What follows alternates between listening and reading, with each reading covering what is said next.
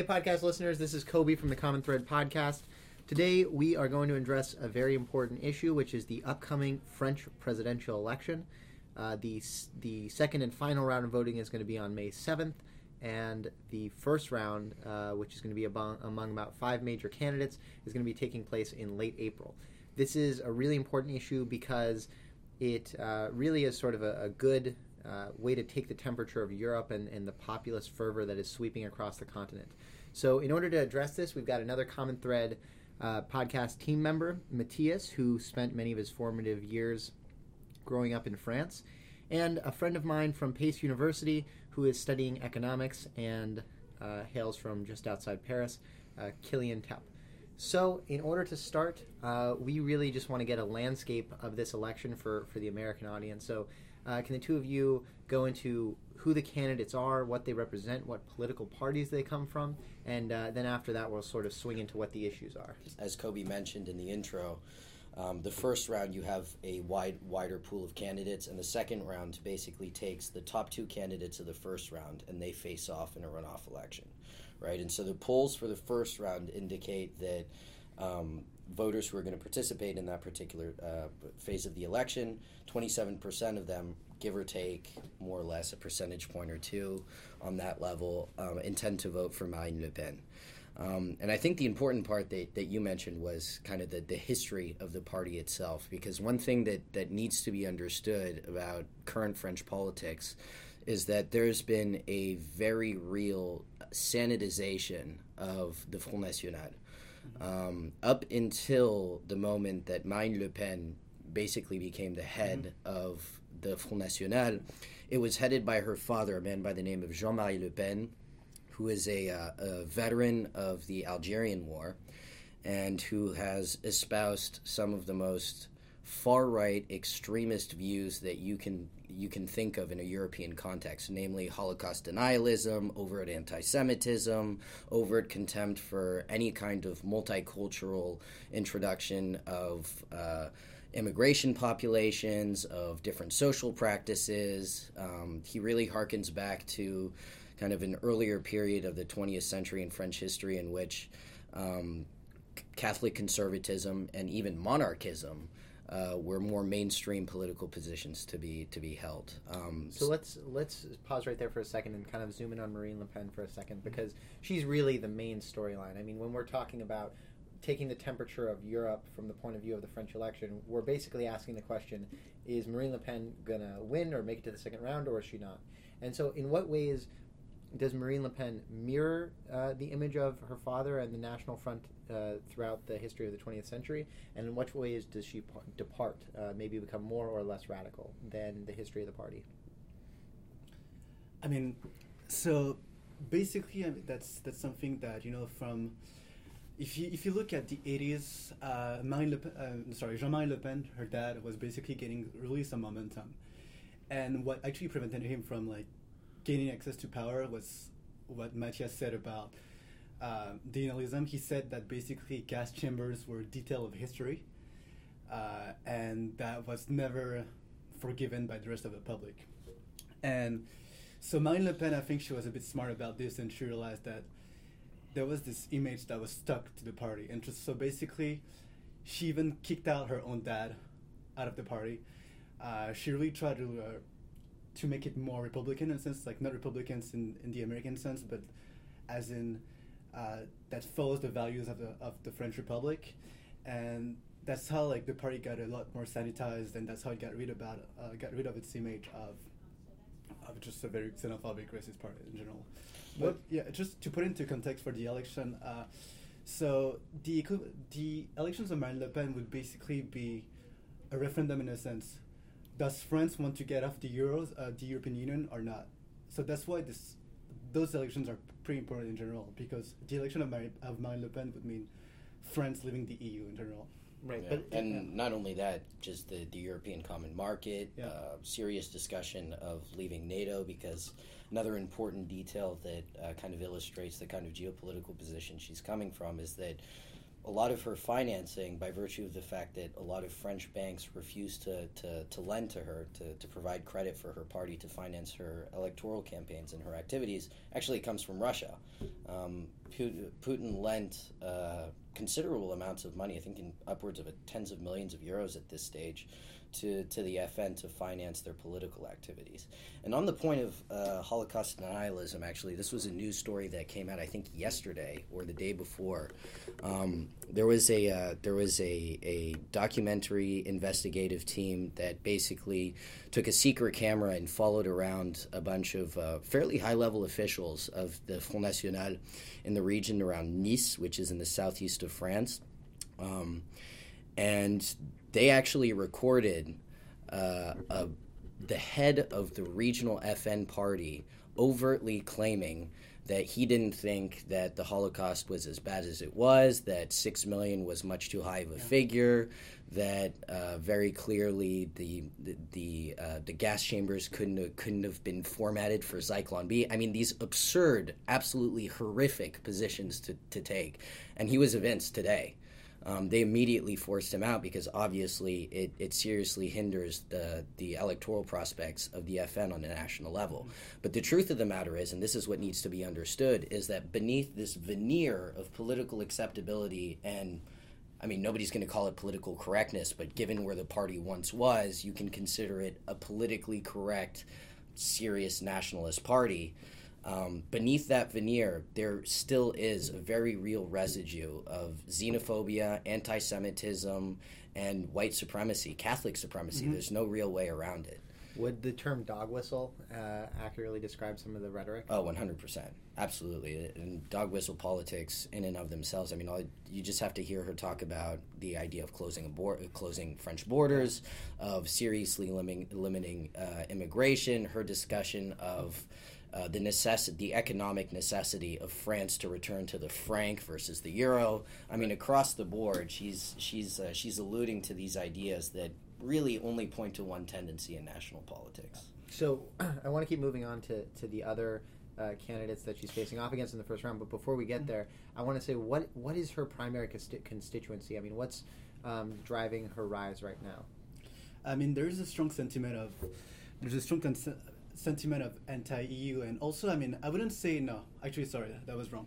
So I wouldn't say that um, the constituents are opposed to the EU per se, or that necessarily um, agree with all those ideas. But one of the arguments that you hear, especially from the youth, because like a third of all young people, uh, a third of all young people in France are actually going to vote for Marine Le Pen at the last regional elections that we saw. That was actually the outcome. And actually, I watched one documentary yesterday, and most of young people, what they were saying is that, oh, we, we don't necessarily agree with them, uh, but we've tried everything else, from the right to the left. And the only party that is proposing something different, as in like getting off the euro, uh, leaving the European Union, leaving the common market, is the only solution that's been happening. And there's also a sentiment that uh, because of the refugee crisis, the migrant crisis, uh, people have the feeling that uh, more benefits are given to migrants or refugees than like what they would call actual French people, and so that's why they have an issue with that as well.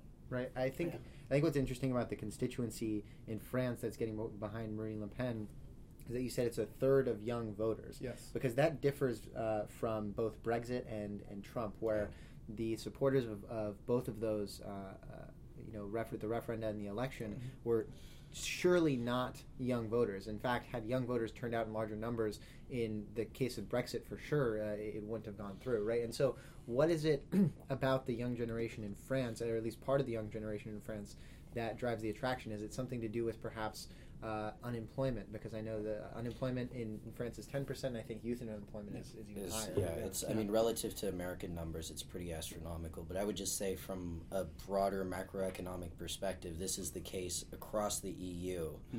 Um, the European Union never really saw a true recovery from the 2008 financial yeah. crisis, just in terms of economic development yeah. and growth. Um, and you know, one of the things that, that's ironic about this past election season is the claim that somehow the American economy was lagging behind, that people were taking advantage of us, this, that, and the other mm-hmm. thing, along the lines of we're not seeing a functional, actually developing and growing economy.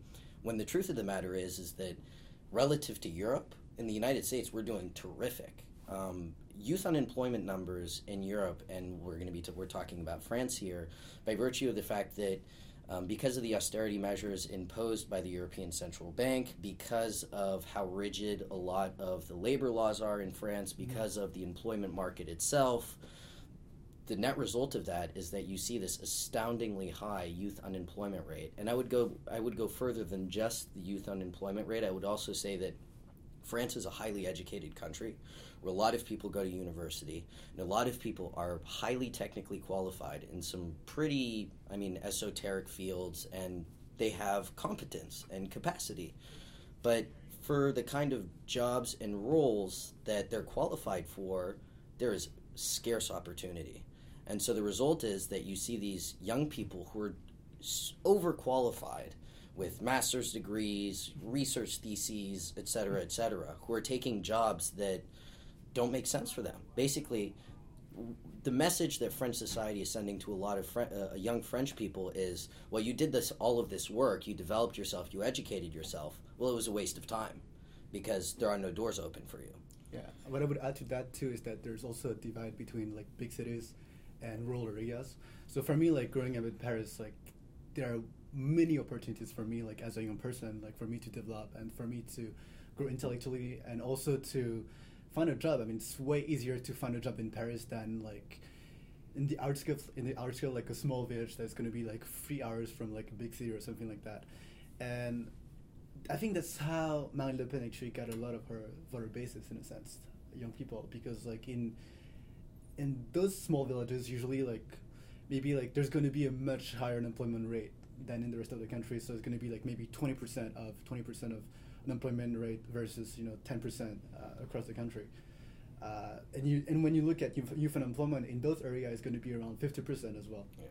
So, uh, so it's not shocking that uh, in those metropolitan areas in the big cities, young people would barely support Marine Le Pen and they would be totally against it. But in those, I would say maybe like more traditional rural rural areas, maybe more let's say white Catholic, Right. uh, that's when you would see uh, people like young people like us, basically voting for him. Yeah. So, if uh, as long as we're talking about the state of the economy and how that's affecting Mhm. the election, then you know the next person I think we should categorize in in the spectrum of candidates running in the first round is I guess the successor to the incumbent party. So it's important to note that the incumbent party, the Socialists, are extremely unpopular. Uh, Francois Hollande, I think, has a, a an approval rating that's in single digits, maybe. Yeah, it's four or five percent, right? Uh, now, it, right? used, it used to be. I mean, like when he so when he decided he would not run again. Mhm. Uh, it used to be. Uh, I mean, before he decided he would not run again, it was around like four four percent. Uh, but uh, I mean, funny enough is like when he announced he would not run again, Yeah. he gained in popularity again. Yeah, yeah. so, so like now he's around like 18, 20 percent Yeah. basically.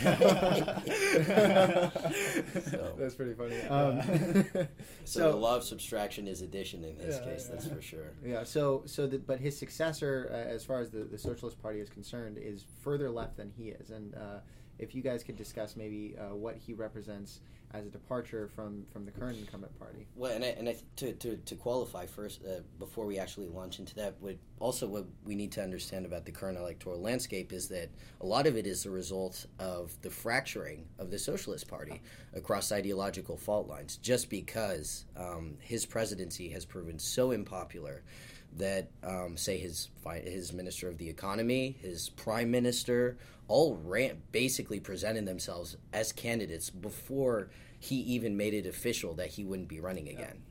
Um, so he would have faced some kind of um, internal runoff election to determine whether or not he would be the socialist candidate in the first place. And so that's that's one of the kind of the interesting narratives of this election is okay, well, so the Socialist Party as it's has, as it was configured five years ago no longer exists. Where is it going to go from here? Um, and do we want to start with Benoit Hamon? Um, Um, yeah, I guess we could start with Benoit Hamon, and because he's the he's basically the one from the Socialist Party that was uh, chosen to run. Just a bit of context: um, the Socialist Party basically organized the primary elections, like similar to what we find here in the in the U.S. for like Democrats or the Republicans. Uh, he won because he basically like proposed like I would say like a divorce from like the current government policies in a sense. Uh, his program was much more left leaning. That included, for instance, uh, universal basic income. Then he changed somewhat along the lines. It's not so much like universal anymore. It's mostly for young people. Um, he really put an emphasis on uh, stopping austerity measures and increasing public spending in France, all these kinds of things. So basically, being at odds of what the current Socialist Party uh, that's in power right now, which is basically implement, implemented. And Matthias was basically talking about some of the current fault lines that were happening. And if you look at if you look at the ongoing support right now, uh, like it seems like even the socialist part the socialist party is disav- disavowing him, in a sense that because he somewhat uh, he refuses to approve the current government, uh, the socialist party is like. Uh, I don't think we can approve your program. It's, it might be too radical. It might be too left leaning, and so he's been tanking in the polls. Actually, like he's only like I mean, that's crazy for like a socialist party, like to be only uh, having like fifteen percent in the first one of the elections in the polls. It's never seen before. Like it's never happened. Yeah. Let's let's just clarify that, uh, and correct me if I'm wrong. But since the start of the Fifth Republic, only socialists or Republicans have, uh, have Except in run the two thousand and country. two. Yeah. Except in Two thousand and two, and uh, no, in the seventies as well with uh, Valéry Giscard d'Estaing. Giscard d'Estaing, All right. Yeah. But Uh, it's the normal status of, of Yeah, it's a normal but, status, but yeah. post what, what you need to understand Yeah. about the French Socialist Party is that basically post World War II and after the, I mean, I don't want to get into how the French Communist Party Yeah. basically Yeah. was I, either imploded or was destroyed. I mean, Yeah, that's a matter of history, right? yeah, that's yeah, a yeah. completely different story. But Yeah. suffice to say that uh, since the end of World War II and the implosion or explosion of the French Communist Party, the the Parti Socialiste, the Socialist Party in France, um, has been one of the one of the two mainstay mainstream um, political parties and has always had a very prominent role in French political decision making globally. Um, and the, I think the, the, the other interesting thing to note, um, to kind of pivot away from Hamon, so we get to Mélenchon and we get to, and we get to Macron as well, um, because they really illustrate for me the kind of the fault lines. Um, so I think what, what, what needs to be understood about the so-called Socialist Party in power right now in France is that it's operating within the context of the European Union, which um, for a variety of reasons, uh, legal and political, means that the range of potential political action that's taken by a national government from on a political spectrum is reduced um, from uh, the more extreme polarities of the political spectrum. So much more centrist policies, which is what um, François Hollande's presidency basically espoused, um, very much in line with the European Union's dictates in terms of uh, policy recommendations, Yeah, yeah. and that's and that's part that's part that's part of uh, part of the reason that there's a lot of frustration in France is that um, a lot of people feel that uh, the French government has been handcuffed almost by virtue of the fact that it is an essential member of the European Union. Now, Jean-Luc Méle- Mélenchon has presented himself as the anti-establishment uh, progressive figure, right? I mean, this uh, this is the kind of guy who advocates leaving NATO in Is he, some is he running as a, uh, an independent or with a party? Uh, I mean, that's basically like an aggregate of, of uh, like Green Party, um, Communist Party. I mean, what is left, what is left of it, and like his own party, which is called like the Front de Gauche, uh, which is basically also like an aggregate of all different types of like Mhm. left-leaning parties. Um, I mean, those who are pretty dissatisfied with, I would say, like the centrist turn of the Socialist Party, and who are more left-leaning, are the ones who are behind Mélenchon. And that's actually interesting because, uh, not not like most people don't really see the point of, of having two different candidacies of Hamon and Mélenchon Yeah. uh, because those two candidates are pretty left leaning. Uh, Benoit Hamon won the primary off of the basis that that would be like um, that would be like a, a rupture from that would be rupture from the uh, current government right now, and so like now you have two very left leaning candidates. I mean, those programs still slightly differ, but they're very similar at the same time. And right now the question is, why don't you just guy? Why don't you guys get together in a sense? Because Right. that would make more sense, and you guys would have actual chances of making it to the second round. But that's not happening. Maybe because of ego battles or these kinds of things. Right. Speaking of ego battle, I think uh, we should probably turn to the Republican Party and uh, deal with uh, um, Francois Fillon um, and sort of what his candidacy was before the corruption, and then sort of define the corruption and uh, where he stands now. I mean, at this stage, his candidacy is pretty much defined Yeah, yeah. by the corruption. Um, but before he uh, he basically espoused some again more towards the Front National end of the spectrum in terms of identity politics, um, opposed to gay marriage, opposed to abortion, um, basically pandering towards the. I mean, there's no real other way of the very, characterizing. yeah, the very conservatives. I mean, in a sense, you know, uh, it's funny because the, the Republicans in France, and they're also called the Republicans, uh, they're also called the Republicans, and they organized the primary elections. And initially, nobody expected François Fillon to win. Uh, he had a very, very conservative program, and, and you know, like we, we tend to say that the French right is more left leaning than the uh, than the Democrats in, in the U.S. But that's not true anymore because François Fillon, who is basically the representative of the French right, has embraced a much more uh, radically conservative program in a sense. So he would be opposed to gay marriage. He's attached to Christian value, and France is a way more secular country uh, than the U.S. is. So in a sense, like just claiming that France needs to es- espouse its Christian roots is like maybe unprecedented in the history of the Fifth Republic. Yeah. That's very, very, very new in a sense, very, very conservative, and just like. So, as much as say he's been pandering to the people who are opposed to the gay marriage that was passed in 2013. Uh, and that's how he seduced a lot of uh, electors, I would say. But on the economic side, he's also much more conservative.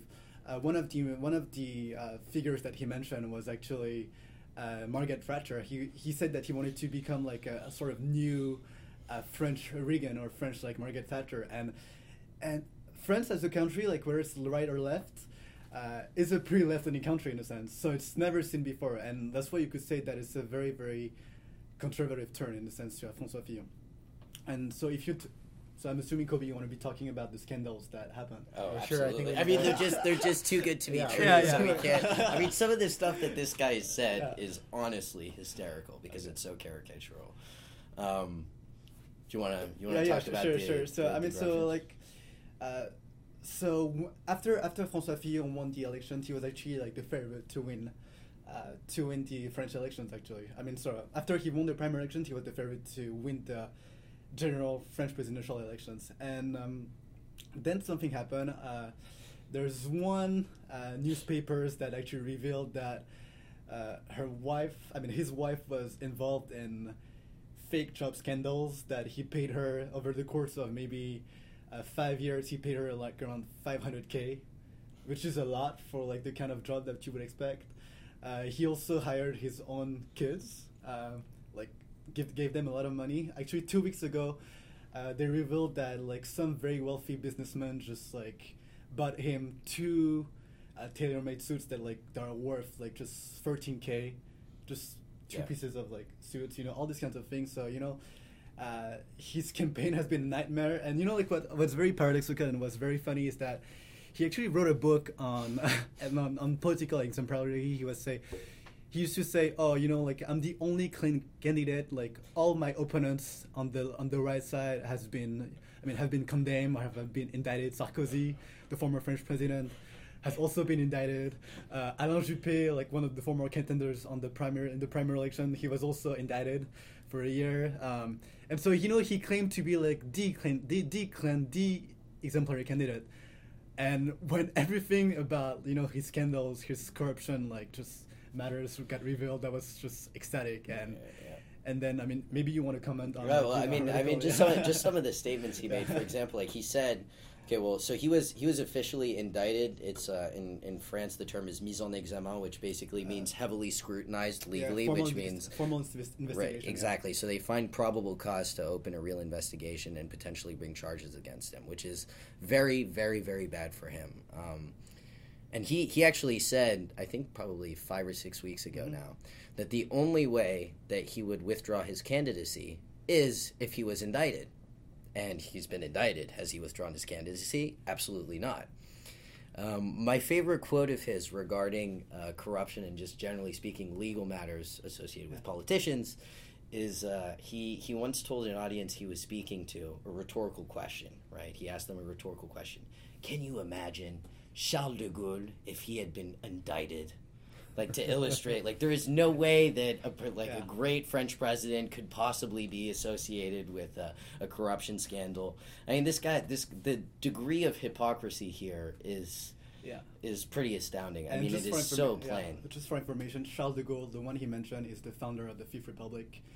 Uh, he's also the one who's who basically organized the French resistance during World War II, and he was also a great thinker. I mean, like if if the French system is as it is today, it's like mostly thanks to him. And so he created like a, like I would say like a current of thought and like a school of thought in a sense that a lot of people like claim to belong to his legacy. They call themselves Gaullists Yeah. uh, because you know like he was like a very exemplary mind. I mean like you could disagree or not agree with him, but like there's no disagreeing that he was actually a great man who actually founded the, the Fifth Republic and who shaped France as it is today. And so François Fillon claims to be a Gaullist. He claims to belong to the legacy of of Charles de Gaulle, and just you know like the fact that he quoted him as you know like the exemplary guy. Like imagine if he was put under formal investigation. Yeah. Yeah. so, uh, real quick, before we move on to Macron, which I know we're very excited to talk Yeah. about as you're both supporters of him. Uh, well, supporters. I mean, I, I I'm I'm officially agnostic. Okay. um, but uh, Fillon getting the wind taken out of his sails, how does that affect uh, the pull towards Marine Le Pen? Because you've got two very far left candidates, uh, the socialist candidate and um, what's the gentleman's name again? Um, uh, Benoit Hamon. Uh, Benoit Benoit, Hamon, yeah, yeah, right, right. Yeah. Right, right. So you've got the two far left. You've got Macron, who we'll get to in a second, but then you've got uh, two candidates on the right, and so uh, presumably that they he might have helped, if not win, he might have helped split Le, Pen, Le Pen's vote. Right. But now that he's going up in flames, how does that affect Le Pen's chances? That's an open question. Mhm. Um, as far as as far as the f- the the first round goes, um, for all intents and purposes, as far as I can tell, the polls haven't really shifted all that much. Although it's still early. He was just indicted, I, I, either at the beginning of this week or late last Mhm. week. Um, so so public opinion can still shift in either direction, really. So I think it's too soon to tell how it's going to affect. Uh, her support in the first round. On the other hand, for the second round, that's where things get a lot more worrisome, just in terms of the overall outlook of the French Yeah. population and its voting and the direction it's going to vote in. Um, it remains to be seen. Honestly, I, I don't really know how this is gonna, how this could possibly play out in Fillon's favor, um, and ev- and beyond that, I don't know how it could play out if he withdrew his candidacy because Right. that would just throw such a curveball in Yeah. terms of uh, projections and the political situation up until now. Yeah, I think. Uh, by the way, uh, I think your question is actually a good way to introduce Macron. Okay. Uh, you know, because so Macron, before all the scandals with Fillon, he has been trailing as like the first, uh, as the, as the third candidate Right. of those elections, and basically, as soon as we heard about Fillon scandals, it actually benefited Macron, because Macron rose to second position right after the scandal, and and he's been in the second position like, for ever since the scandal, basically. Right. Uh, let's.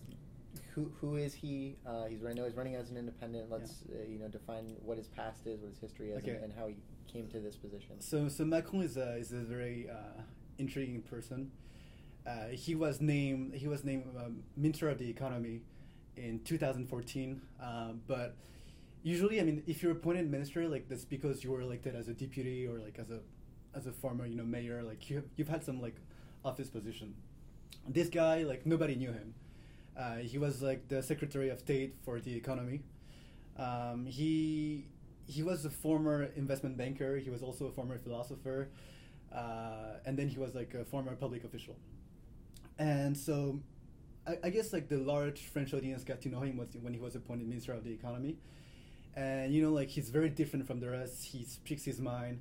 Uh, he he doesn't really like talk like a politician anymore. Like I mean, I mean, I, know like it's gonna make him sound like a bit like he's Donald Trump, but he's not. In the sense that he, uh, I, I guess you know he was the he was the most popular minister in the in the government because you know he was really like different from the rest. Yeah. And I would just say on the point of how he talks, um, it's not necessarily different from um, it's specific. Put it this way: it's specifically different for the Socialist Party, and the way he talks about the economy and, say, for example, the labor market is so far removed from what was considered to be conventional mainstream thought in the Yeah. Socialist Party that a lot of leftists in France were absolutely astonished and Appalled. horrified, Appalled. Appalled by the fact Yeah. that he was named uh, Minister of the Economy in uh, in in 2014 because having an investment banker who who made his bones basically in in finance. Uh, appointed the socialist minister of the economy Yeah. completely anathema to the yeah. history to, Yeah. to, to the history of the socialist party in France Yeah. and the other thing, and the other thing about him that's that's uh, that's really interesting on the point of um, hi- him rising in the polls right now. Um, it's a confluence of factors, obviously, namely uh, the Fillon's corruption. But the other factor that's really affecting his popularity is the disenchantment with the left in France. And so here you have this this man Emmanuel Macron who was in the fold of the Socialist Party, but was very different from its mainstream current of thought. And so I think that for a lot of people who are in the middle and who really are just sick and tired and have grown so cynical about French politics, they see this guy who basically doesn't who's an independent, who mm-hmm. doesn't who doesn't really sound like anybody else on the French political spectrum because a lot of his ideas are his own. So that that's a nice pivot into sort of some more policy questions. And what exactly does Macron stand for? Um, that that is a departure in Fre- French politics. Yeah, so I mean, unlike unlike the rest of the candidates, I mean, he's been clearly pro-European, and so I think you know, like that's what puts him at uh, at odds, you know, against Marine Le Pen. He's the one who cle- who's clearly pro-European. He's the one who says that he's. I mean, don't get me wrong, he still remains critical of the European Union, but he thinks that more Europe, more European integration is the solution, Right. not the problem. Right? Is is does that differ from the positions of the two candidates on the left? On the left, in this, um, um, Oh, that's uh It's uh, you know, you know, like they've been they've been pretty, you know, like unclear about it in Mhm. general. Like they Okay. said, you know, like they would, especially Mel- Mélenchon. That that's what I'm thinking about. I mean, he's been talking about, you know, like renegotiating European treaties with the rest of the countries, and you know, like which would never happen. yeah, which Right. would never happen, basically. Right. Um, Benoit Hamon, you know, he's also been like pretty unclear about that. I mean, Thomas Piketty joined his team, and I think he's been suggesting the uh, suggesting the idea of creating like a like a government for the eurozone, Mhm. which wouldn't be bad. But you know, like I don't Mhm. think that uh, I don't think that you know like him promoting this idea like is the main is one of the main tenets of his campaign, basically. So so let's get uh, back to Macron. then. The What- other the, yeah. the other thing about Mhm. um, Macron that I think is really important to, Mhm. to note is just in terms of his general economic policy regarding specifically the labor market in France. Um, the la- the labor laws in France are have an importance and have a degree of prominence just I think in, in the collective stream of French thought that is kind of difficult to imagine here in the United States. Um, because you know the flexibility and fluidity of labor laws in the United States are kind of taken for granted as you know these core essential components of the American economy. In France, just because of the history of the labor movement, of unions, of uh, left thought and far left thought, um, labor markets, uh, labor markets, and labor law are a huge point of contention politically, um, and that's been the case basically since.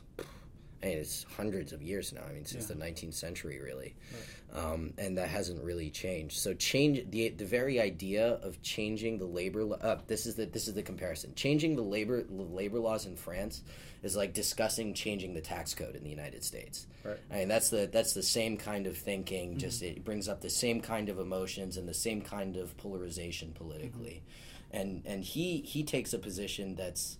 Uh, that's reformist, item one, and for somebody who's more left leaning than right leaning in terms of the center, is pretty radical, um, just in terms of uh, the French mainstream political Yeah. thought. Would you say Macron is because he is more left leaning than right leaning, but Absolutely. since the you know Fillon disaster, he's been pulling. Uh, he's been you said he's been pulling up in the polls. Is he drawing from across the political spectrum? So I mean, the, the way the way he defines like his the new uh, divide, the new political divide, he says that he said that the the divide between the right and the left is not relevant anymore, and he qualifies. So he, he thinks that the new divide lies between uh, progressivism and conservatism, in a sense that, in a sense that, uh, you've had progressive ideas from both spectrums, from the right, the center, and the left, and his goal is basically to gather like all the progressists and all the progressive ideas from all the sides of the political spectrum. And he's saying that now you have conservatives, uh, both from the right and the left, and those are the true main. I mean, those are the true. I would say like opponents. I should say. Um, and so I mean, just going back to the question of the political divide. I mean, like that's more about like gathering all the good ideas that were uh, laid out throughout the history of like both the right parties and the left parties, basically. So there's an important subject to get to now that we've sort of laid out all uh, all of the five major Mhm. candidates, uh, which I think has played into France's politics in a big way in the last couple of years. But I don't really read much about. it. I read a lot about uh, economic policy, Mhm. labor policy when I read about the election, but I don't hear as much as I would expect about security. Um, and considering the That's three the albatross. three successive uh, major, pretty major terrorist attacks that occurred in France over a period of about a year and a half. Mhm. Uh, I would really expect to hear a lot more uh, discussion about that. So, where do the candidates fall on, on that issue, and, and what's what are the sort of things that are being discussed as to how French society deals with this problem? So, so the issue of security in and of itself in France is, um, it's extremely fraught. It's it's borderline. I mean, I wouldn't go so far as to say that it's taboo, but the kind of questions it touches on are so essential to the very constitution of French society that it gets very tricky to talk about.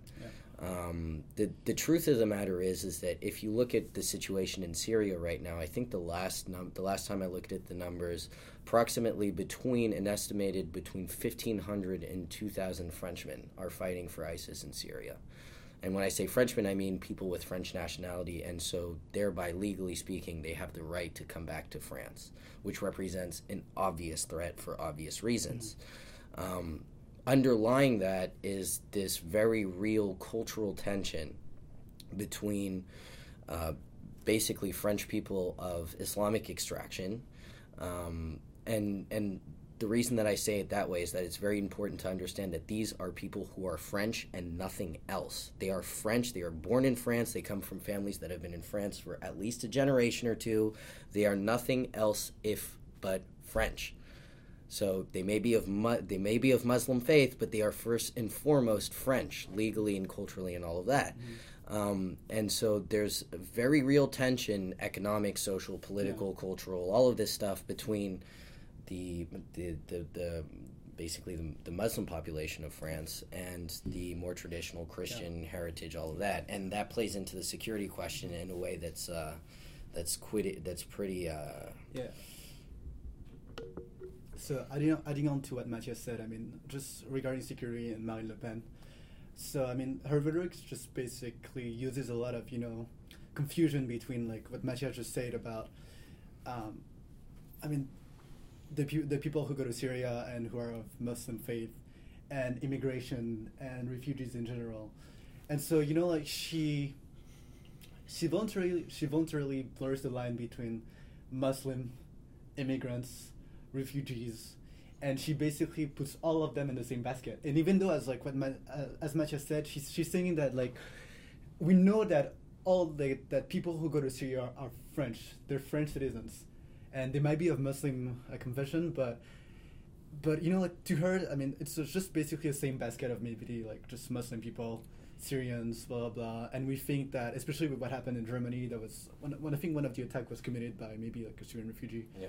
or a Syrian, uh, just a Muslim there, there have been multiple incidents along those Yeah, lines, yeah. but- And so, you know, like, so just Marine Le Pen just uses this fear, this Muslim fear, I would say, in general, to just put all of them in the same basket. And just so, just like any terrorist attack, and all the terrorist attacks were actually committed by French citizens. Uh-huh. And so she uses those attacks to talk about her immigration policy, saying that it's going to make France safer again. But um, I mean, if you look at the facts, like those were French citizens. Like that's the responsibility of the French state. That's not a an immigration issue at all. But So, how do her opponents deal with it? How does Macron deal with it? I mean, honestly, as as as far as I can tell, my my my just sense of the way the issue is being treated in campaigns is that nobody really wants to touch the essential questions of the uh, of this situation with a ten foot pole, because you're you're you're you're opening up and I think it's gonna it's gonna come about one way or another, just because there are very necessary basic questions that need to be answered in French society about who we are as a country and who we are as a people. Um, but nobody really wants to talk about it because it's going to create a whole lot of controversy and turmoil. Um, a lot of people don't want don't want to say what they really believe. Uh, there's a serious difference of opinion between generation and between generations and demographics. Um, but as as far as I can tell, the the you know we've had we've had l'état d'urgence, which is basically the state of emergency, which is a very particular mm-hmm. penal code that's tailored for a, a, crisis situation in France, which basically eliminates a lot of civil liberties, facilitates um, the use of state power for surveillance, apprehension, detention, all, all of that stuff, um, and that's been in place for it's been year and a half, two years now. Um, and nobody is really talking about what that means for French society moving forward. Mm-hmm. My sense is that politically speaking, it's easier to treat it as a status quo element than anything else. Like we're just going to leave the the the emergency state the state of emergency in place and that will take care of kind of these underlying issues and we'll adjust as as is needed as is necessary dictated by the circumstances and conditions but it's unbelievably complex as a political issue right. because it touches so much of french society I, I find that I mean it's remarkable. To, it's just remarkable to me coming from the Americans' perspective, where in campaigns we we spend so much of our time discussing security, uh, and and it's it's such a thing that that uh, politicians really want to are attracted to picking up that subject and dealing with it very strongly for one reason or another. You know, uh, a lot of um, you know left left leaning people in this country will say, well, you know, accuse the other side of of racism with their policies. The other side will use their sort of authoritarian tendencies to, to drive support to the polls. And, and the fact that there's a state of emergency in France and none of the politicians running are going to talk about what the stat, how, how long and how indefinite that state of emergency might be is remarkable in and of itself. And then uh, uh that aside, you know, the, the specific penal code aside, just the notion that French society has been shaken by terrorism, and it's not going to be a subject of discussion in the debates is is pretty remarkable. Well, I think the, the, the important distinction that, mm-hmm. that we touched on that we were that, that we were just talking about is there's a real French component to this. So this is not this is not some external boogeyman that we can demonize, right. right? And that we can score easy political points off of, which is what it is in the United States, right? right? Well, easy Marine, Le, Pen does, you know, like in a sense. Oh, uh, absolutely. Yeah, I mean, especially like if you look at the outskirts. I mean, I think you guys had a podcast on Calais, right? Yeah. At point. Yeah. And I think Calais is likely to actually um, make a very far right turn in a sense because right. mm-hmm. uh, they've had those migrants and they've had like some incidents with them, so it's kind of easy to just just like Ben bandwagon, you know, on on the fact that you know migrants were a cause of insecurity on these kinds of things. So I think that Marine Le Pen is going to gain traction, you know, talking about you know like reducing like migration and just preventing like you know mass immigrants from coming to the country. It's, she's probably going to gain some traction like off of this population, I would say. Yeah. But it, put it this way: the, the issue of security is one that's that touches the core of France's identity as a country and as a society at this stage in a, in a way that's dramatically removed from anything you can compare to, even remotely in the United States. Um, and that in and of itself, I think, actually places it in a pretty unique position, even on a European level, um, just in terms of kind of the, the, the, the cultural dimension of it. Um, and I think I think one put it this way. I think it's actually being addressed somewhat indirectly by politicians. This has actually been really interesting to me that because this is the first time that it's really been a developed idea as like a political principle is the concept of civic engagement for youth people right so um, Hamon has proposed it Mélenchon has proposed it uh, I think Fillon even proposed a variation of it, and, and so did Marine Le Pen. I think every major candidate proposed some variation of some kind of civic engagement program for France's youth that they get involved in France's society, either at a community level, at an economic level, an environmental level, a cultural level, to basically drive engagement and direct participation in French society. And I think the reason that they've done that is as a recognition of the fact that there is a, there are serious fractures in French society along questions of identity, of culture, of religion that they don't really know how to address. That collectively we don't know how to address, but that we have we definitely have to do something about it. Something has to be done because continuing in this mm-hmm. kind in this kind of environment is just toxic and it is only going to invite more and more contemptible ideas and discrimination and incidents along those lines. Um, so I think it's actually, uh, so I think that kind of proposal for more for greater civic engagement, for greater participation in French society itself, is symptomatic of the security question because it touches the core of the country in a way that's uh, that's very real and honestly, I mean, it may it may have been, it's definitely the product of you know 30, 40 years of you know immigration, assimilation, mm-hmm. politics, blah blah blah, and all that. But it's come to a head in a way that not a lot of people really could have expected or anticipated, as far as I'm concerned. Um, so, I, unfortunately, I mean, we, we, we covered it seems a lot of ground, but also almost not enough because yeah. we're, coming very near the end of the time. But uh, I kind of want to toss the, the last word to uh, to Killian. Um, just on, I know you're going to the polls. You're really stoked about Macron, and and give us. You know why you're going to be excited to cast your ballot for Macron uh, on May seventh. I mean, it's basically because uh, he has a universalist, humanist, and above all, uh, European project. And I, I, think that you know, like when you look at the structure of France, I think it's true when you say that France and the EU in general has a European problem. Uh, just from a macroeconomic point of view, uh, it's it's impossible to just share the like the same currency, and to just have like different like fiscal policy in general. And Macron is the only one who's actually proposing a true uh, federal government in the model of the U.S. Because it's it doesn't make any sense that you can have the same currency without a true political union.